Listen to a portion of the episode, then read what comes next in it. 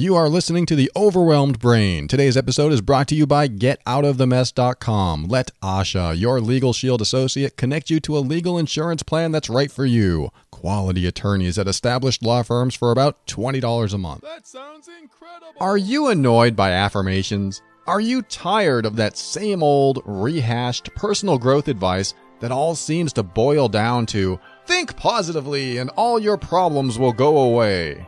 If affirmations feel like lies and positive thinking feels like denial, then I want you to get ready. The overwhelmed brain is here to help you create the life you want now.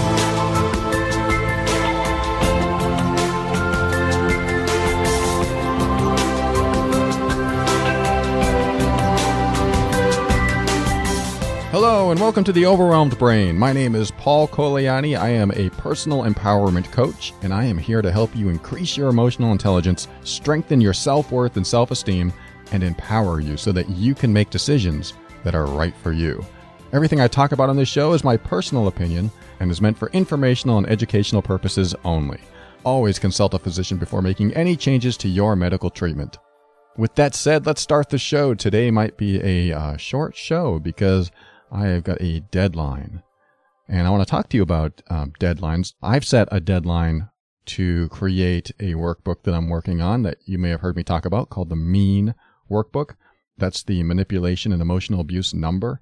And it really helps you highlight if you're in an emotionally abusive relationship. Uh, that tells you basically the level of emotional abuse that you might be experiencing.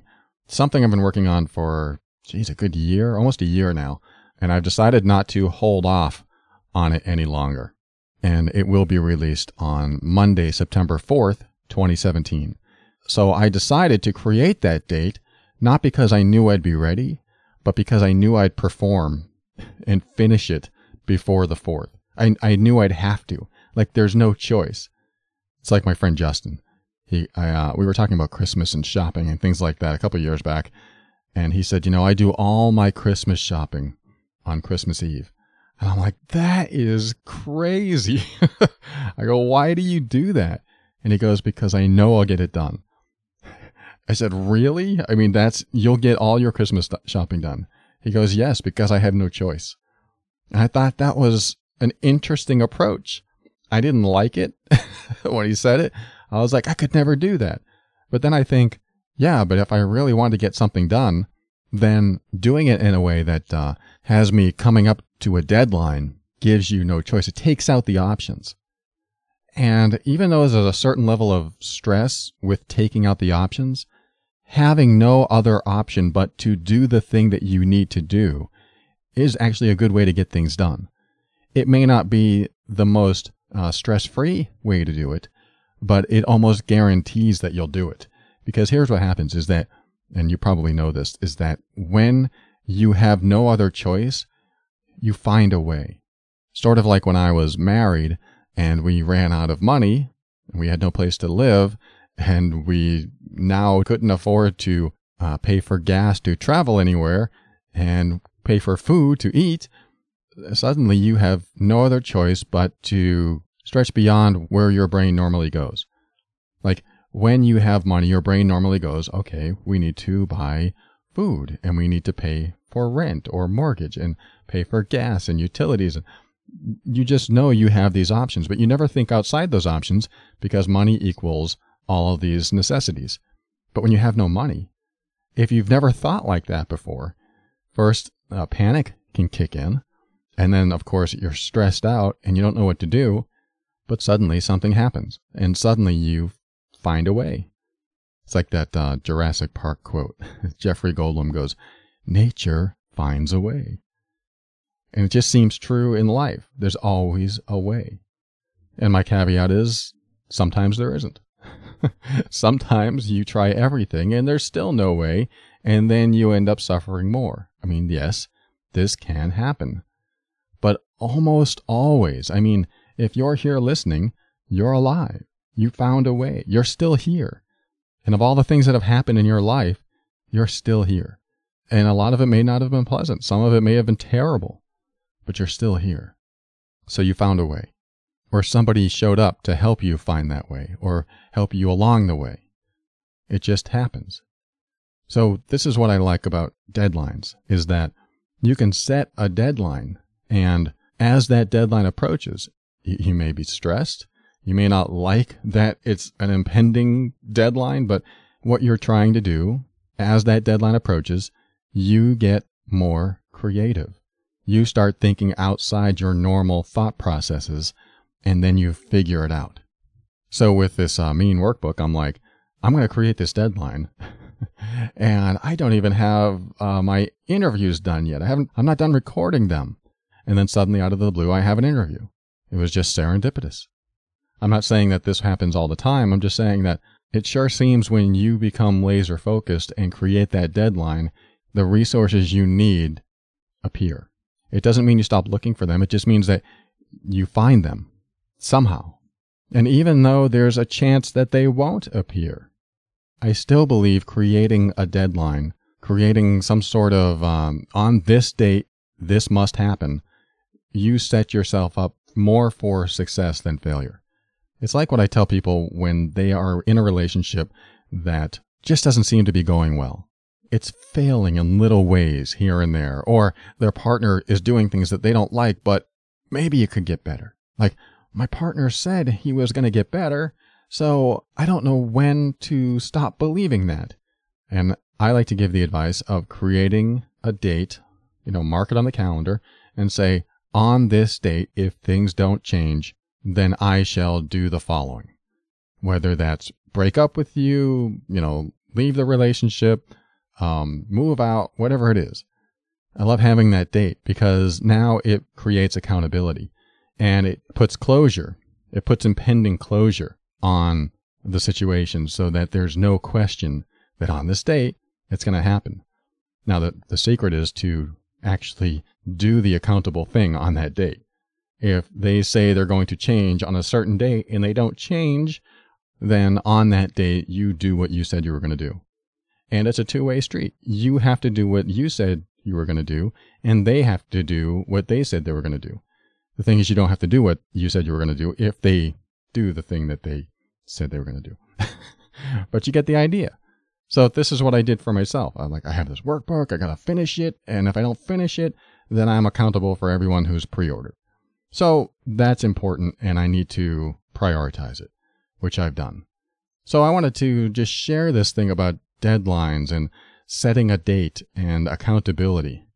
It works for my friend Justin. He gets his Christmas shopping done every year on Christmas Eve. I don't know how he does it, but he finds a way. Deadlines with accountability change the way you think. They change the way you behave. They minimize procrastination. And they're especially good for those of us that aren't good at setting goals. I'm terrible at goal setting and following a structure to that goal. But having that thumbtack in the calendar, knowing that that date is looming and coming up, forces me to be innovative, creative, and thinking outside the box. Hope this helps you too. We'll be right back.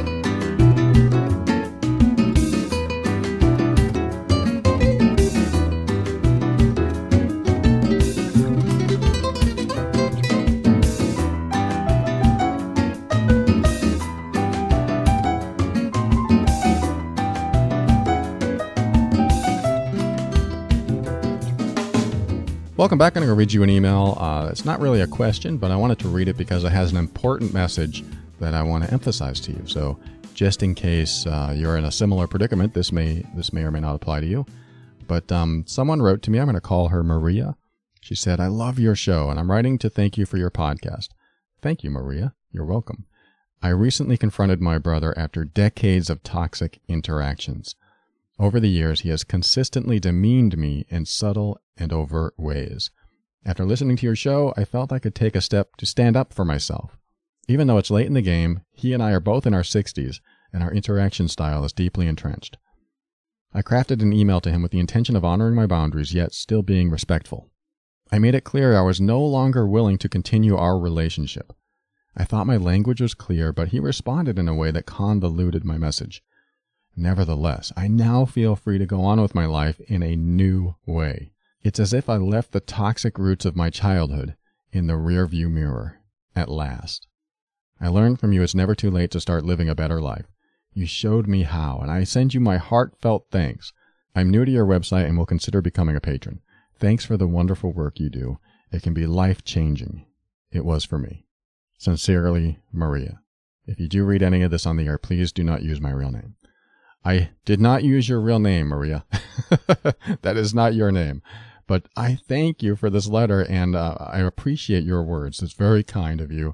And I did see that you joined the Patreon program. Thank you so much. Uh, a great way to support the show and the work that I do. That is amazing. So thank you again. And I wanted to read this letter because you said something key, which is it is never too late. It, it really isn't. I've had uh, people write to me that say, you know, I'm 50 something, 60 something, 70 something, and it's just too late. I've, I've made all these mistakes and now I have to live with them. It's still not too late to work on yourself, focus on yourself, improve yourself, get out of toxic situations, stop participating in toxic conversations with toxic people. And this is what you did, Maria. You contacted your brother who has been very toxic in his conversations with you and you you had enough you heard something on the show and you you, you were like this is it. I, I cannot stand by and allow this to happen anymore to me. And what you did was honor yourself and make it clear what you won't accept anymore.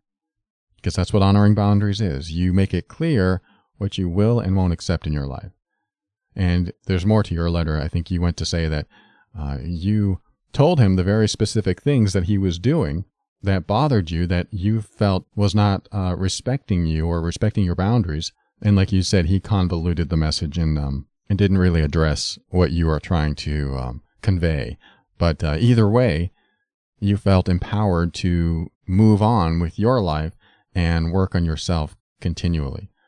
And um, I think my girlfriend said it best. She's she's in one of the interviews for the uh, Mean Worksheet. Those three audio interviews, and um, she said, when you work on yourself, you benefit not only you, but everyone else around you, everyone else that's involved in your life. It's so true. I mean, when you work on yourself, that means you are bringing the best version of you into every relationship you're in. What this does is allow other people to bring the best version of themselves into the relationship too. Because what do some of us end up doing? Well, some of us end up trying to control how other people think and feel and act. And all of that control is time and energy that we take away from us and put on someone else. How can I control that person to do what I want so that I'm happy? And I, I just think that's the wrong way to go about it. When you focus on yourself and bring the best version of you, then the other person doesn't feel like they're under control anymore. They don't feel like they're under your thumb. And now they can feel self initiated and self empowered to want to take control of their life or not. But it's their choice. They may not be able to take control of their life and do things for them and honor their boundaries. They may have other things going on that um, cause them to prevent them from improving themselves as, as much as possible. And some people have lived a life so long under someone else's control that they feel like it's easier to let them control because it might be scary to control our own lives, to improve ourselves, to make decisions for us, because now we have to create our own structure. The previous structure, someone tries to control us, at least we know what to do in that structure. But when that control is taken away, what do we do now? I, I, I have no structure. I have to create my own structure, and that can be scary to some people regardless, I, th- I still think it's a, a great path to take when you start to focus on yourself and improve yourself and honor yourself and love yourself and be compassionate toward yourself and do all this self nurturing that you improve yourself to the point where you have enough to give to others. And that's like the opposite of uh, people pleasing. You improve yourself to the point where you have excess. And now you can give to others freely without going into deficit yourself. You know what people pleasers do? They, they give when they're not in abundance. They give when they're not in excess. They give to their own deficit. They give to the point of exhaustion. They give hoping for reciprocation, not getting it, and stay in deficit and just feel drained all the time and they build resentments. And that's why it's so important to continue working on yourself, improving yourself, honoring yourself, giving yourself what you need so that you have that abundance in you. You know, you talk, you hear about abundance in the new age talk.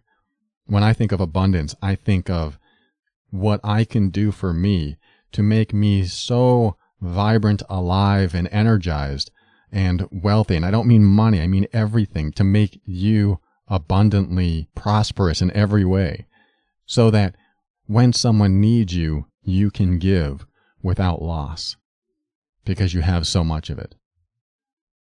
That's why I teach personal empowerment. Boy, when you can really enhance your own power and really energize you from your emotional core and outward from there, there's so much more you can bring into the world. So thank you, Maria. I appreciate that letter. I appreciate you. We're going to take another quick break, and I'm going to mention our sponsor today, and then uh, we'll get back to the show.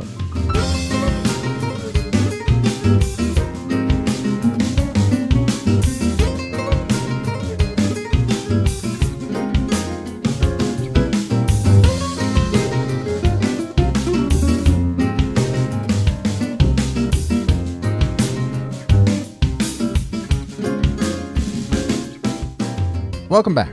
I want to tell you about getoutofthemess.com. You've heard me talk about it um, probably every week now, until uh, unless there's another sponsor on the show. But Get Out of the Mess has been with us for a long time, and it is a service that Asha can connect you with called Legal Shield.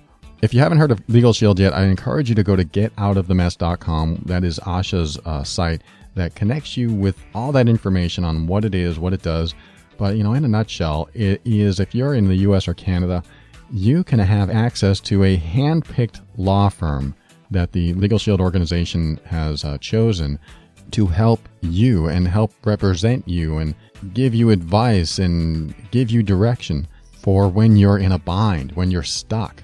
That's why Asha created the website, getoutofthemess.com, because she knows that there are messes that seem to just appear in our life it's like we don't want them there, and then suddenly they're there.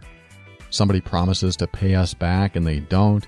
Uh, a company reaches out and says we owe something that we paid off 10 years ago, but their record says we didn't pay it off.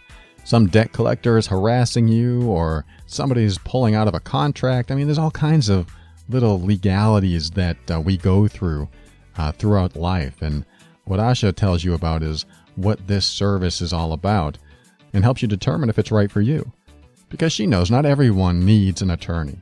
In fact, for, I don't know, 30 years of my life, I knew I didn't need an attorney until I found out what I could use one for. It's not that this service assigns an attorney to you. What's the best part about this is that you pay like some low monthly rate around 20 to $25 a month. I don't even think it's that much. It's like the family plan is like 24 and individuals like 18 or 19, but it's just a low monthly subscription rate that gives you access to like people who know the law, people who can help you by sending letters on your behalf or making phone calls on your behalf. It's an amazing, uh, what she calls legal insurance plan. So that when things go wrong, and they do go wrong, you have this little thing on your keychain with a membership number and a phone number. And you just call a phone number saying, This is happening to me. I need to talk to someone and they give you the time you need. If you have a specific issue you're working on or want to get through, they're going to tell you what you need to do. Oh, oh, the best part about this is they actually assign the right lawyer to the right task. So if you're calling about some contract issue, you're going to get a lawyer qualified in contracts. If you're calling about some traffic violation, you're going to get a lawyer that's qualified to talk about that, that has studied that. I've talked to a couple of attorneys. One of them had to do with my book contract, so I found a specialist in that. And you just get assigned the right person for the task that you're calling about. So it's an incredible service. I highly recommend it. Go to getoutofthemess.com. Asha uses it, I use it, and I recommend that you do too. And just give her a call and see if this service is right for you. 678 355 8777.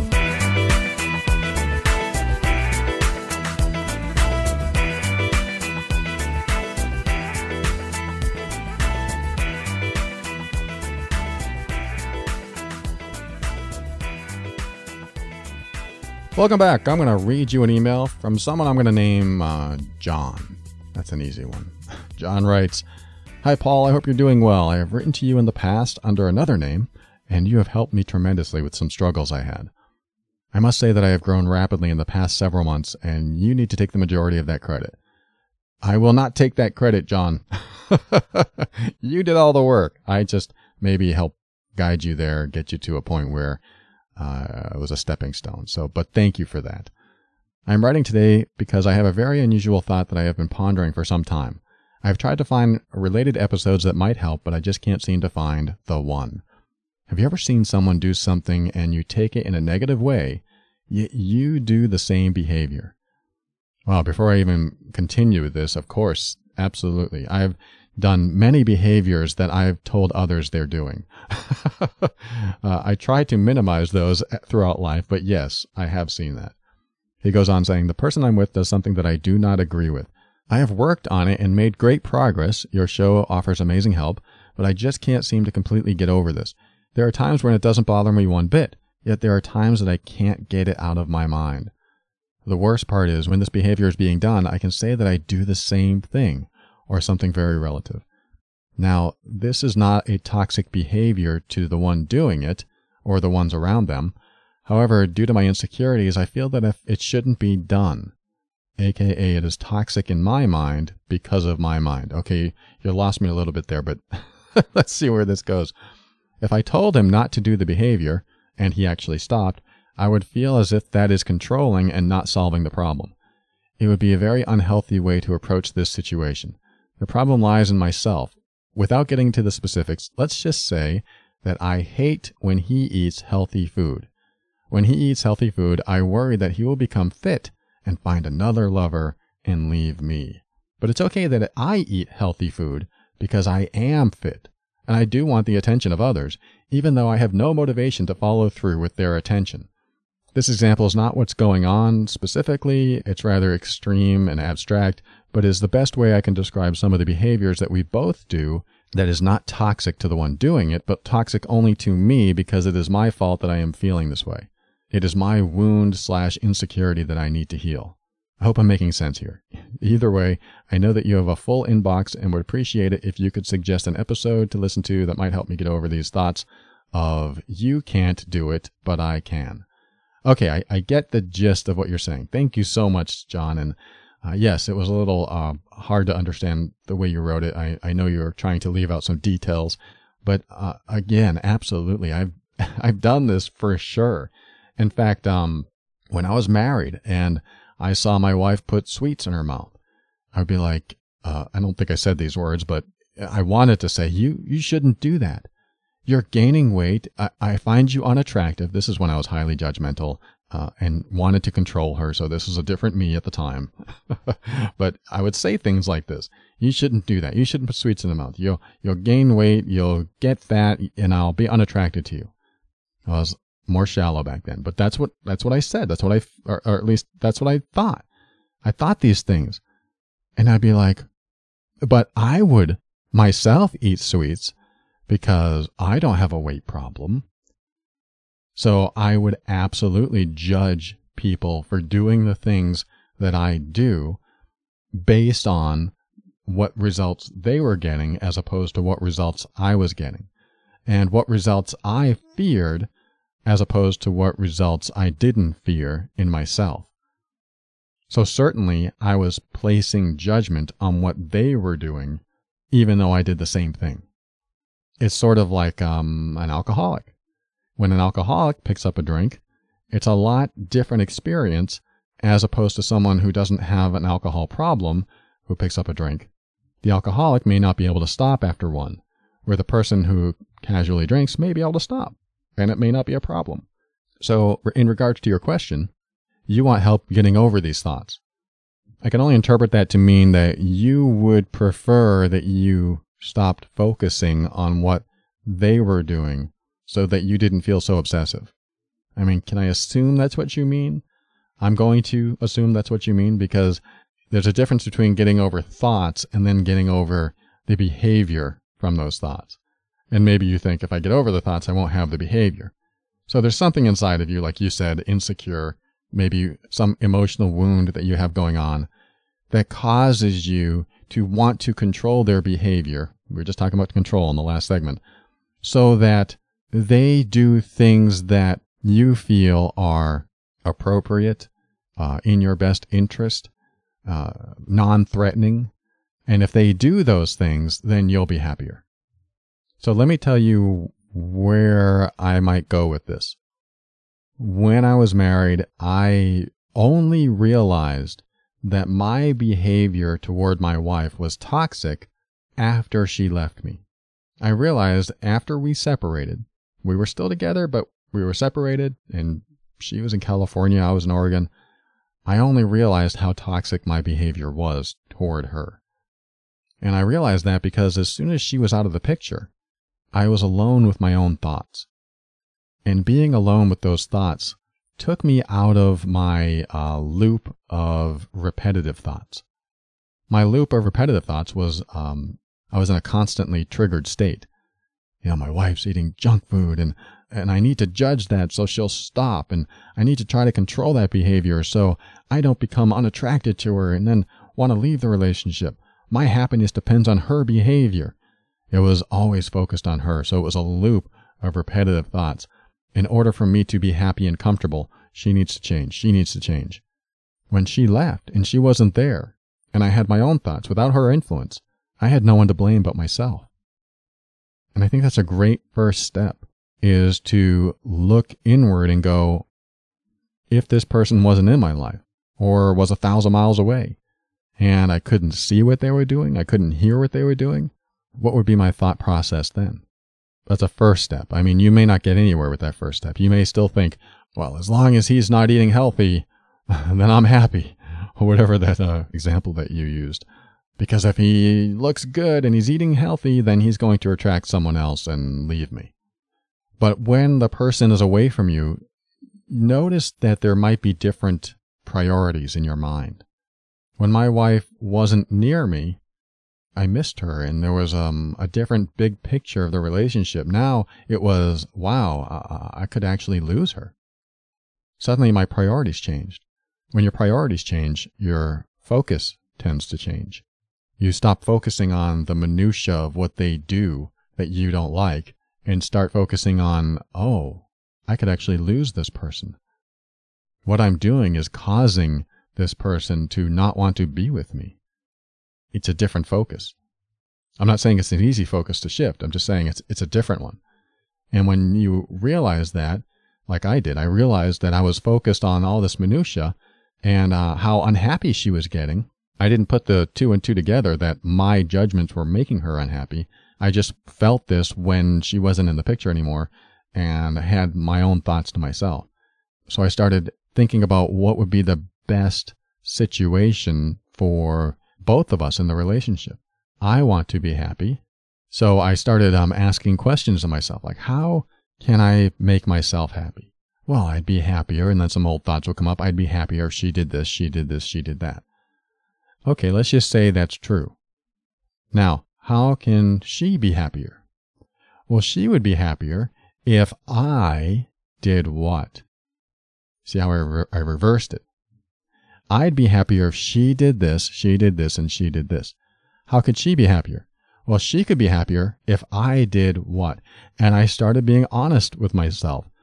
If I, and then I don't know where it came from, but stop judging her. Because does judging her support her happiness? because every time I judge her, she feels bad. Is my goal to make her feel bad?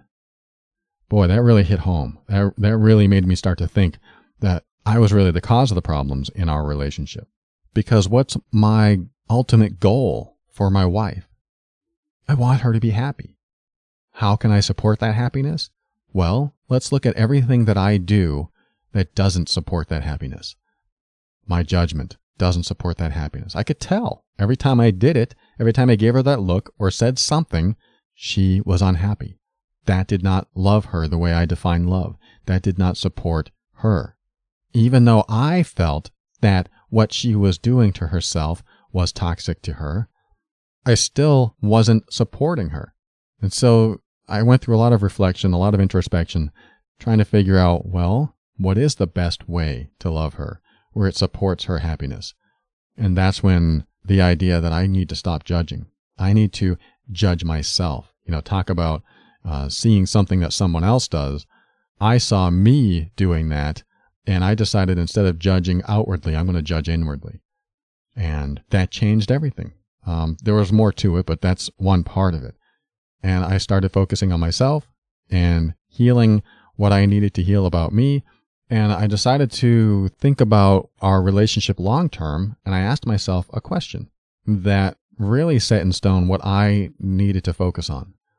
That question was if she never changes her behavior, regardless of how much I judge it, and that behavior lasts indefinitely for the rest of our time together, will I be okay with it? That was an impactful question. That really made me take a step back and consider what was happening. Because up to this point, all that judging did nothing. Well, it did something. It made her unhappy, but it didn't change her behavior. I focused on her behavior, trying to change her behavior. But wait, look at this. Eight years of me doing this, nothing ever changed. So I was a fool. I mean, I admit it. I was foolishly repeating behavior, judging her, judging her, trying to change her behavior, trying to make her feel bad, foolishly.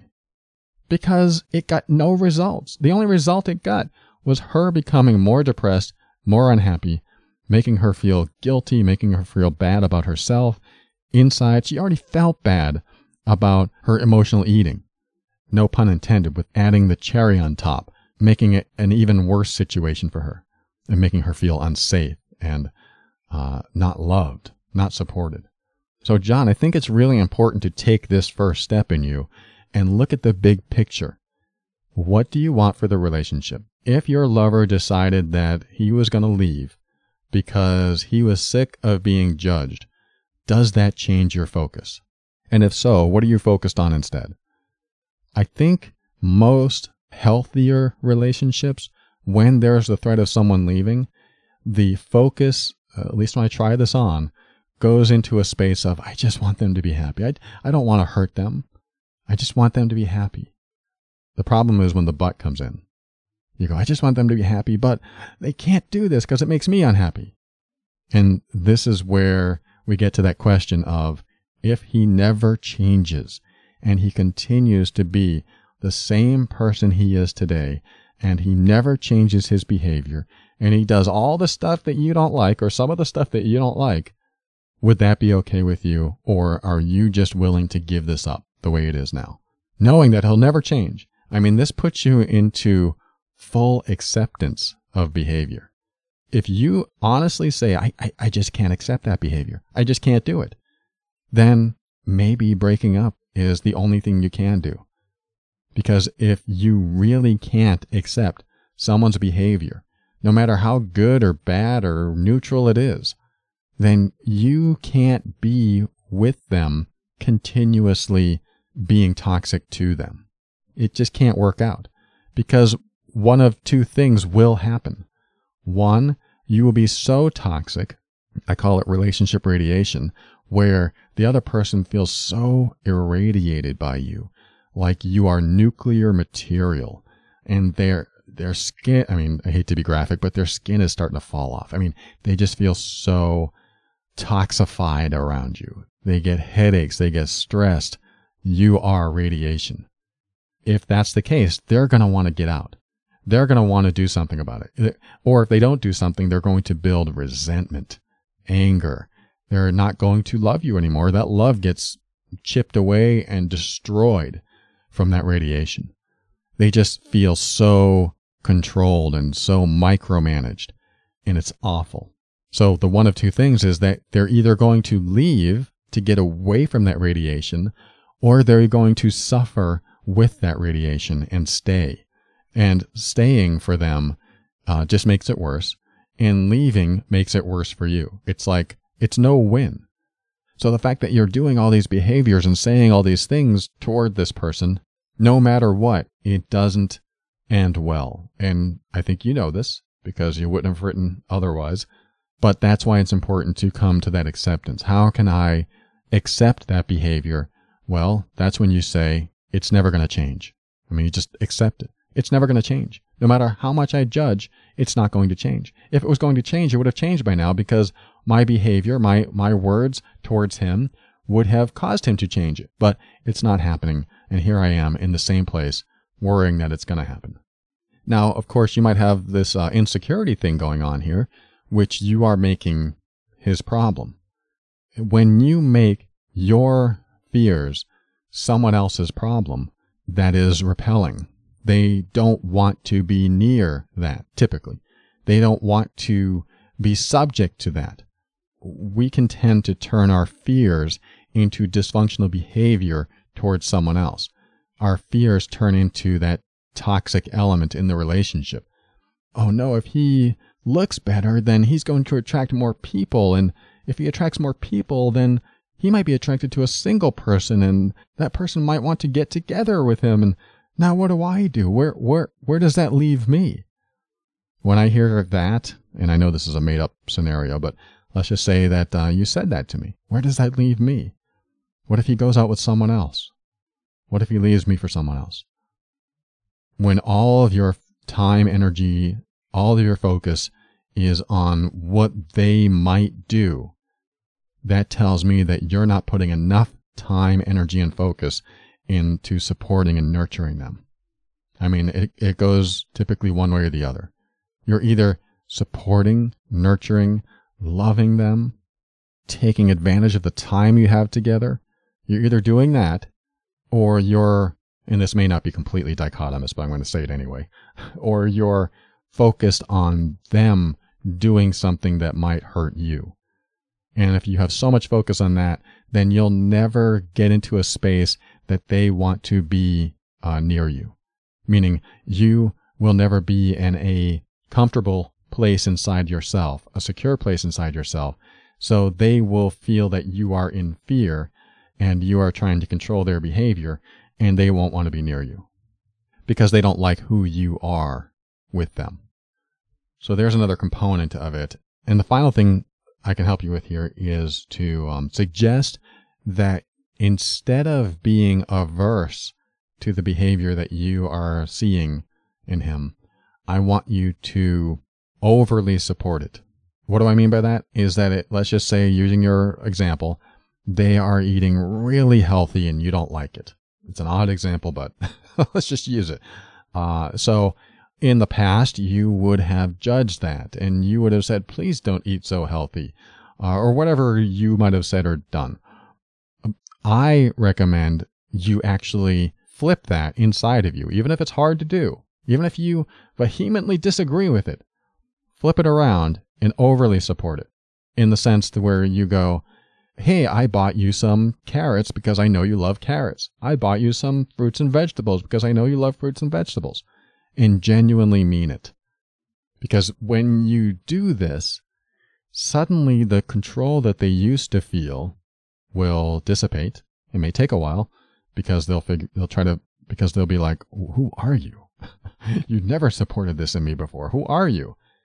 When that happens, what you do is lower their resistance.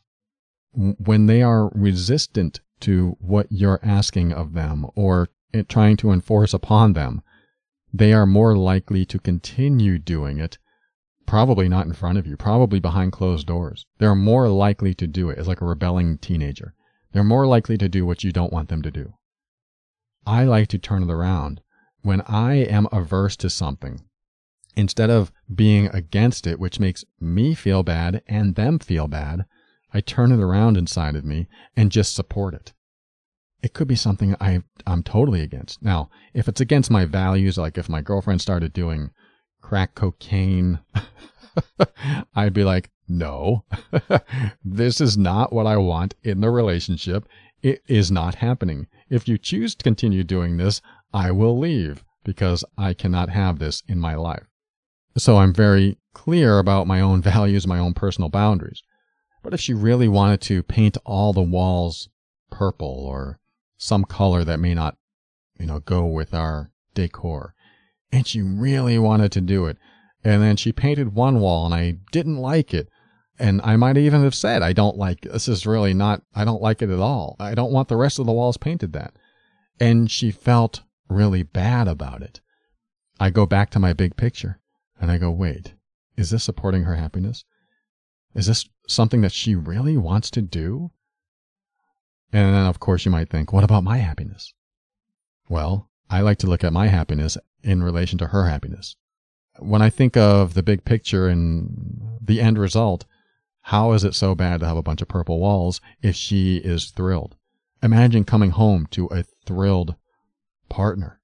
Imagine coming home to a happy partner because you gave in and supported what they wanted to do, even though you might have thought it's ridiculous or bad or whatever. How great would your relationship be if suddenly your partner felt supported, even though you yourself may not agree with their behavior? Your relationship gets better and better and better the more you support your partner. Again, if it goes against your personal values, your personal boundaries, you have an aversion to the color purple that's so strong that you uh, regress into some emotional abreaction that causes you to, you know, whatever, flip out, then it might be a different story. But in the big picture, wanting a great relationship, which I think should be your big picture, wanting a great relationship, wanting my partner to be happy. All right, let's paint all the walls purple. If that's what makes you happy, if you're really adamant about it, then I support you. I want to see you happy. You know what that does? It's the opposite. It's the it's attracts them to you. So in your example of you're eating too well, you're going to attract other people. Support the eating too well part and they won't be attracted to other people. They'll be attracted more to you. Support him eating well and he'll be attracted more to you. But work against that. Do what you can to make them feel bad for what they're doing, and I guarantee you they'll find someone else that likes that about them. That's what I'm saying here. Try to like almost everything about your partner. Even if you don't like it, just try to support it. Because the end result is their happiness, which creates a more wholesome, more nurturing, more supportive relationship for both of you, giving the relationship what it needs for maximum longevity and bonding. I hope this helps, John. Uh, if you're looking for a specific episode on this, this is it. Tune into this one. Otherwise, thanks for writing, thanks for listening, and we'll be right back. Say some goodbyes and um, close the show after this.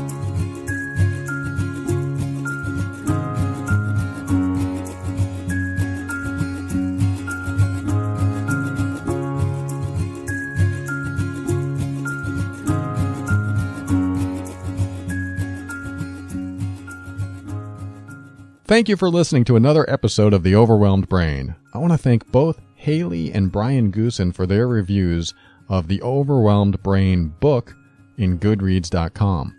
I didn't even realize they reviewed the book until I logged in there, so I apologize for the delay on that and thank you so much for your reviews. Brian says it's a phenomenal book for introspection and definitely an intellectual growth book. It makes you question if who you are is who you want to be. Brian, I love that. Thank you so much. I mean, that's a great way to explain it. It's amazing to me how other people explain what you're doing because it's always worded in a way that's uh, completely different than how you'd word it. Haley said it's a book on how to take control of your life by decoding your subconscious fears. That description is so cool. I need to stay open to this kind of wording for my next book. So thank you both. And you can get the Overwhelmed Brain book at any bookstore, Amazon, Barnes & Noble, and of course, let me know if you've reviewed the book. I'd love to uh, mention your name on the air. And I want to thank GetOutOfTheMess.com. You can call Asha at 678 355 8777 and ask her if this legal insurance plan is right for you. And of course, you heard me talk about the mean worksheet. This lets you know just how enmeshed in manipulation or emotional abuse that you might be in. If you're trying to figure out what's wrong with your relationship, you'll be able to pinpoint it and know what next steps you need to take. Doesn't mean every emotionally abusive relationship is doomed for failure or breakup. Uh, some of them can be saved. But uh, this worksheet is going to be a powerful way to really figure out what's going on in your relationship and uh, help you both understand what your next steps might need to be. Check it out at theoverwhelmedbrain.com forward slash mean, M E A N. And if you're listening on Sunday, September 3rd, 2017, you have the rest of the day to get it at the discounted price of $29 before the price goes up. And I want to thank the patron members for supporting this show. If you want to support The Overwhelmed Brain, uh, go to patron.theoverwhelmedbrain.com. It's not just you supporting the show, it's me supporting you too, because I create private episodes, give you worksheets, including the mean worksheet if you're in a, a silver and up program. And of course, um, the Gold Plus program gives you email coaching, which has been um, quite a great way for a lot of you to get coaching without paying the um, full one on one price. So it might be worth it if you just want to uh, reach out anytime through email and ask me a question that, uh, that I respond to directly through email. Hope to see you there, patron.theoverwhelmedbrain.com. And finally, thank you to Kevin MacLeod of Incompetech.com for some of the music transitions in The Overwhelmed Brain. And to close the show, I want to read just a segment of an email uh, from someone who wrote and said, Hey, my wife cheated on me in 2013, but I just found out recently. She had a three month relationship while I was deployed out in the military. And um, he said a few things in there that I'm not going to uh, read to you, but the, the main question here is that he asks, How can I help her realize that she's been putting me down and projecting her guilt as anger towards me? Well, I'm going to call you, um, Bill. Bill, let's put it this way. If your wife feels guilty about cheating on you, which I think uh, this is what you're saying in your letter, and she's projecting that, that anger or that guilt towards you, um, first of all, there's nothing you can do to convince her of anything. When somebody is uh, doing a behavior that is affecting you, it has to be self realized. She has to get to a place where she realizes what she is doing. Now, that doesn't mean you do nothing. It just means that if you've already tried convincing her, look what you're doing, you're projecting your guilt towards me and you're angry at me and this and this, then, and, and she isn't changing, it's still happening, then convincing her is not the way because she's not going to be convinced. There's something else going on there. Now, you know, why did she cheat? I mean, I don't know if you've had this honest conversation of why she cheated. I mean, yes, it could have been an opportunistic uh, thing to happen, like she was in the right place at the right time with somebody that uh, she was attracted to, or maybe she was, I don't know, feeling lonely and she couldn't wait for you. I, I don't know. It's an awful situation to be in. I couldn't imagine it. But let's be real here and ask her, you know, what are the real reasons she cheated? Because there might be something else going on. Like, um, there's something that she can get from someone else that she doesn't think she can get from you. As, as hard as that may sound to hear, that might be a question you want to ask. What can you get from someone else that you can't get from me? And give her a safe place to respond to that. Now, you may have already asked that question. This, this conversation may have gone on. This happened years ago. But being that you just found out, I don't know if that kind of question has been asked. But you do need to be, if you want to save this relationship, you do need to find out exactly what caused her to be in the arms of someone else. And that is going to be a difficult conversation to have. So that's that's the first thing is find out what she feels is missing in her relationship with you. There's got to be something. I mean, even healthy relationships can have something missing, but is it so missing that the person uh, goes out and cheats? So I think that would be a great first question. You may find that it's there's nothing. I don't know, but I, I think that's a great first question. That's a tough one, and it's really good to know because if you can never meet what's missing, and she really needs what's missing in the relationship in her life, then she may continue to feel, I don't know, guilty, resentful, maybe resentful of her own decisions of being with you. Hate to say it. But it's important for you to know what's missing in her life or in this relationship for her that would cause her to seek the company of someone else. You know, if it turns out that uh, you chew tobacco and she doesn't like you chewing tobacco, she finds it disgusting or something, uh, but it's something that is a part of you and you love it and you don't want to change it, but she feels guilty about telling you to stop or whatever, then that may be something that you can't get past unless you're willing to make some changes in your own life. I mean, that's a might be a silly example, but maybe not. There could be something going on, some sort of behavior that you do or something that you say or whatever. But it's good to ask that hard question. The second approach to this or component of this is when it comes to uh, any type of cheating, when both people want to stay together and work it out, I always, always, always go in the direction of a single meaningful apology starts the path to a new beginning. So if she gave you her heartfelt, true apology that she cheated, and you accepted that apology, and you're willing to move past this and start rebuilding the trust and rebuilding your relationship, then it should progress every day from there and never be brought up as ammunition to hurt the other person again. Ever. Because a true apology is where you go, I am so sorry. I will never do it again. I feel so bad for doing it. And I never meant to hurt you. I shouldn't have done it. You know, all of these things are included with this apology. And it needs to be real, it needs to be heartfelt. But after that, she should never have to apologize again.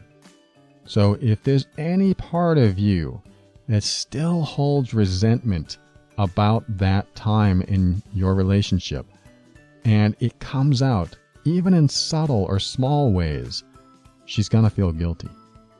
And if that makes you feel good that she feels guilty, that makes it worse.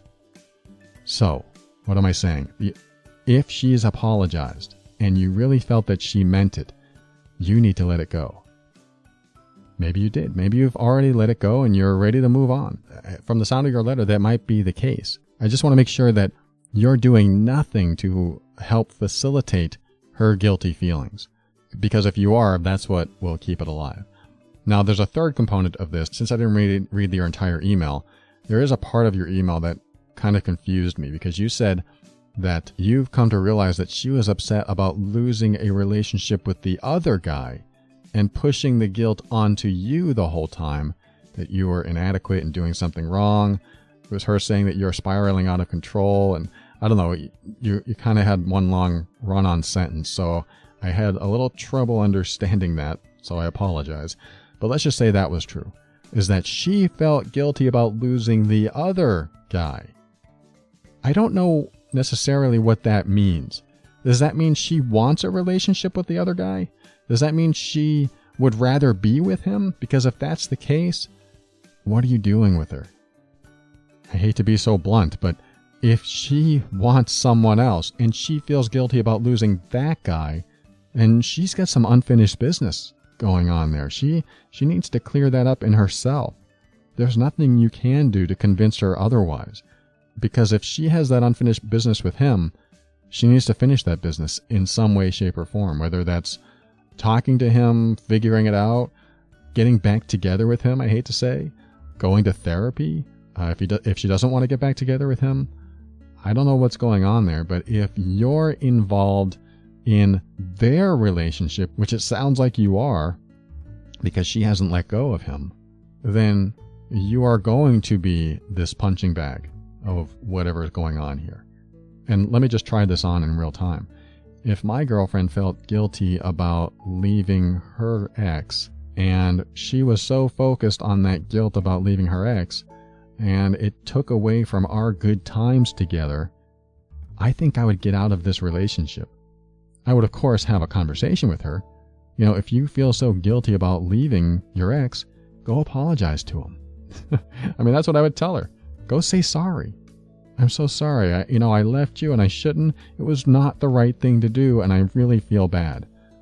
And maybe her ex will go, well, I mean, I'm over it. I mean, it's not a big deal. I'm, I've moved on. Or he could say, well, I'm glad you apologized because I felt really bad and I still feel really bad and you've ruined my life. You know, it could be something like that.